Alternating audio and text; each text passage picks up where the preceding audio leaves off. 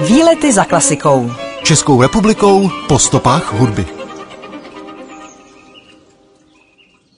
Zámek Telč je skutečným renesančním skvostem uprostřed Českomoravské vrchoviny a střední Evropy.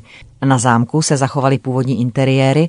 V roce 1995 byl zámecký areál prohlášen národní kulturní památkou a od roku 1992 je zámek spolu s historickým centrem Telče zapsán na seznam světového kulturního dědictví UNESCO. Zámek a historické náměstí tvořily kulisy k pohádkám Pyšná princezna, Spekla štěstí a Jak se budí princezny.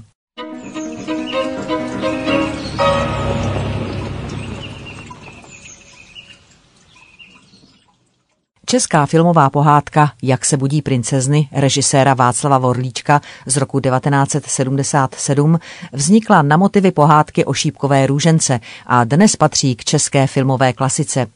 Exteriéry se kromě Telče natáčely též na hradech Křivoklád, Pernstein, Rotstein i na zřícenině hradu Orlík u Humpolce. Příběh pohádky Jak se budí princezny je notoricky známý.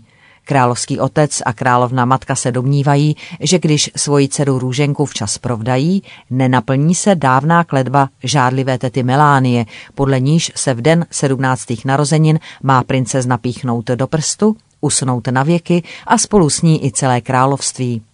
Aby královští rodiče uchránili celé království od zkázy, uspořádají zásnuby své dcery s princem Jiřím ze sousedního království. S budoucím ženichem dorazí ovšem nejen královští rodiče, ale také princův bratr Jaroslav. A o pohádkovou zápletku je postaráno. K filmu a jeho natáčení se váže celá řada historek. Faktem ale je, že herec Jan Hrušínský v roli prince Jaroslava utrpěl během natáčení vlastní vinou zlomeninu stehenní kosti. Spolu se svým filmovým bratrem Janem Krausem a představitelkou růženky Marí Horákovou byli ubytováni v jednom z telčských hotelů. Oba Janové se dohodli, že Marii po jednom z natáčecích dní překvapí a do jejího pokoje vlezou po se. Ta se ovšem s Janem Hrušinským utrhla.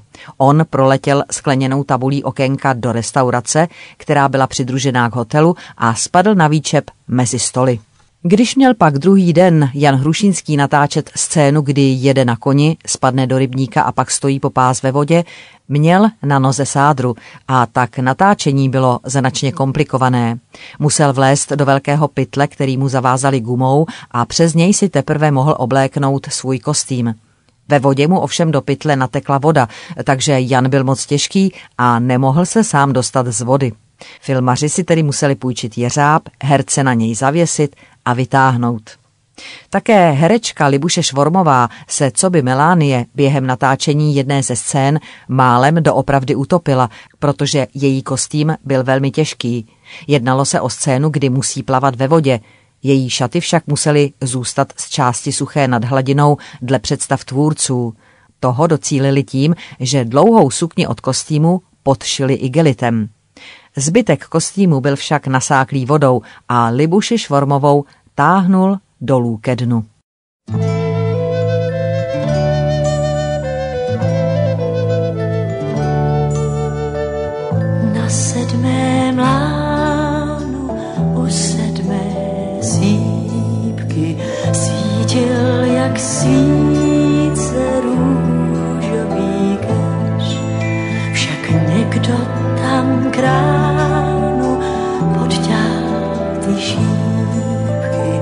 nevzejdou více, nevěř či věř. O šípkových růžích řeka tiše zpívá, koně nesou v řívách tu píseň tam dá. O šípkových růžích, po nich se mi stýská, i ten vítr v břízkách mi zpívá a hrá.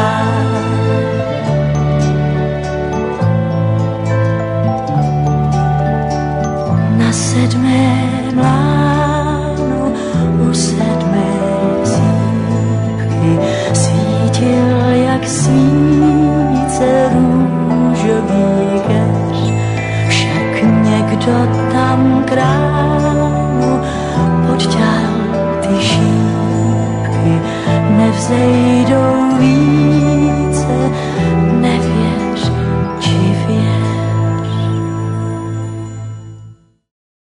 Kromě Telče se ve filmu Jak se budí princezny objevil například hrad Pernstein, který figuruje hned v úvodu filmu jako hrad Růžového království, kam se sjíždějí princové za princeznou růženkou. Tam zazněla slavná věta věčně hladového sluhy Matěje, když na něj dopadaly květiny z davu vítajících. Samé kytky, kdyby tak někdo hodil jitrnici. Samotné vítání už bylo ovšem právě v Telči, která představovala nádvoří Růžového království. To bylo během natáčení plné poddaných i ve chvíli, kdy se na začátku filmu na balkóně za zvuků fanfár objeví král Dalimil v doprovodu barona a společně oznamují lidu radostnou zprávu, že se právě narodila princezna Růženka. Král prvně začne lidem číst zprávu v oficiálním tónu, poté dokument odstrčí a úplně lidsky a tatínkovsky praví. Jaké pak projevy? Je to holčička a má oči jako já. Ta je vám tak krásná, že si to neumíte ani představit. Natáčelo se i na pozdně gotickém hradu Rothstein, který posloužil jako interiéry hradu půlnočního království. Ve filmu se též objevuje erbovní sál Počtejna se stěnami pokrytými freskou sedmistovek erbů. Právě odtud totiž uvězněný princ Jaroslav utíkal z okna Polaně. Další záběry pocházejí z hradu Křivoklád a legendární souboj prince a medvěda proběhl v příkopu na Konopišti. Závistivá teta Melánie pak ve filmu pobývala na zřícenině hradu Orlík nad Humpolcem. Tvůrci filmu spojovali do jednotlivých scén záběry i ze vzdálených lokací. Například ve scéně, kdy princ s princeznou stojí na balkóně, se herci ve skutečnosti nacházejí na hradě Křivoklád. Ovšem ve stejné scéně je na protějším balkóně král s královnou na balkóně zámku Telč. Zámek Telč si zahrál i v dalších pohádkách z pekla štěstí, kouzelný měšec či pyšná princezna. Právě v místní krásné renesanční zahradě pečoval o třešňové stromky král Miroslav, představovaný hercem Vladimírem Rážem. Za zády měl poznávací znamení zahrady, velký štukový relief Neptuna se čtyř spřežím. A právě z Telčské zahrady spěchal král v zástěře, když mu přišli poslové z půlnočního království ukázat obraz pyšné krasomily. Výlety za klasikou. Zámek Telč stojí ve městě Telč na náměstí Zachariáše z Hradce nad meandrem Telčského potoka mezi Ulickým a Štěpnickým rybníkem asi 25 kilometrů jihozápadně od hlavy. Patří mezi klenoty moravské renesanční architektury a jeho přitažlivost je o to větší, že se zde díky citlivému přístupu majitelů k dědictví minulosti zachovaly ve velmi dobrém stavu původní interiéry. Po požáru města v roce 1387, při kterém pravděpodobně definitivně zanikl první telčský hrad, se Telč ocitla bez panského sídla. Ve třetí čtvrtině 14. století proto nechal Jindřich III. z Hradce postavit na místě dnešního zámku Vodní hrad. Po něm hrad drželi další generace pánů z Hradce, z nichž nejvýznamněji se do dějin hradu zapsal v polovině 16. století Zachariáš z Hradce, za jehož vlastnictví zažívala Telč největší rozmach. Právě on nechal přestavět gotický hrad na renesanční zámek a vytvořil z něj svoje reprezentativní sídlo. Přestavba Telčského hradu probíhala ve dvou etapách pod vedením italských mistrů. V některých zámeckých interiérech se zachovaly starší takzvané sklípkové klenby s původní dekorativní výzdobou, které pocházejí od kameníka a stavitele Leopolda Esterreicha z nedalekých Slavonic. Přestavba zámku a další stavební podnikání byly bezesporu finančně nesmírně náročné. Umožňovaly je tehdy dobré hospodářské poměry telského panství a zvláště pak bohaté výtěžky z dolů na stříbro, z nichž většinu přinesla Zachariášovi věnem jeho první manželka Kateřina z Valčtejna. Erbovní znaky novomanželů jsou k vidění dodnes na portálech, fasádách i v interiérech zámku. Nejmajestátnějším interiérem Telčského zámku je Zlatý sál, prostupující na šíř celý trakt nověji vystaveného renesančního severního paláce.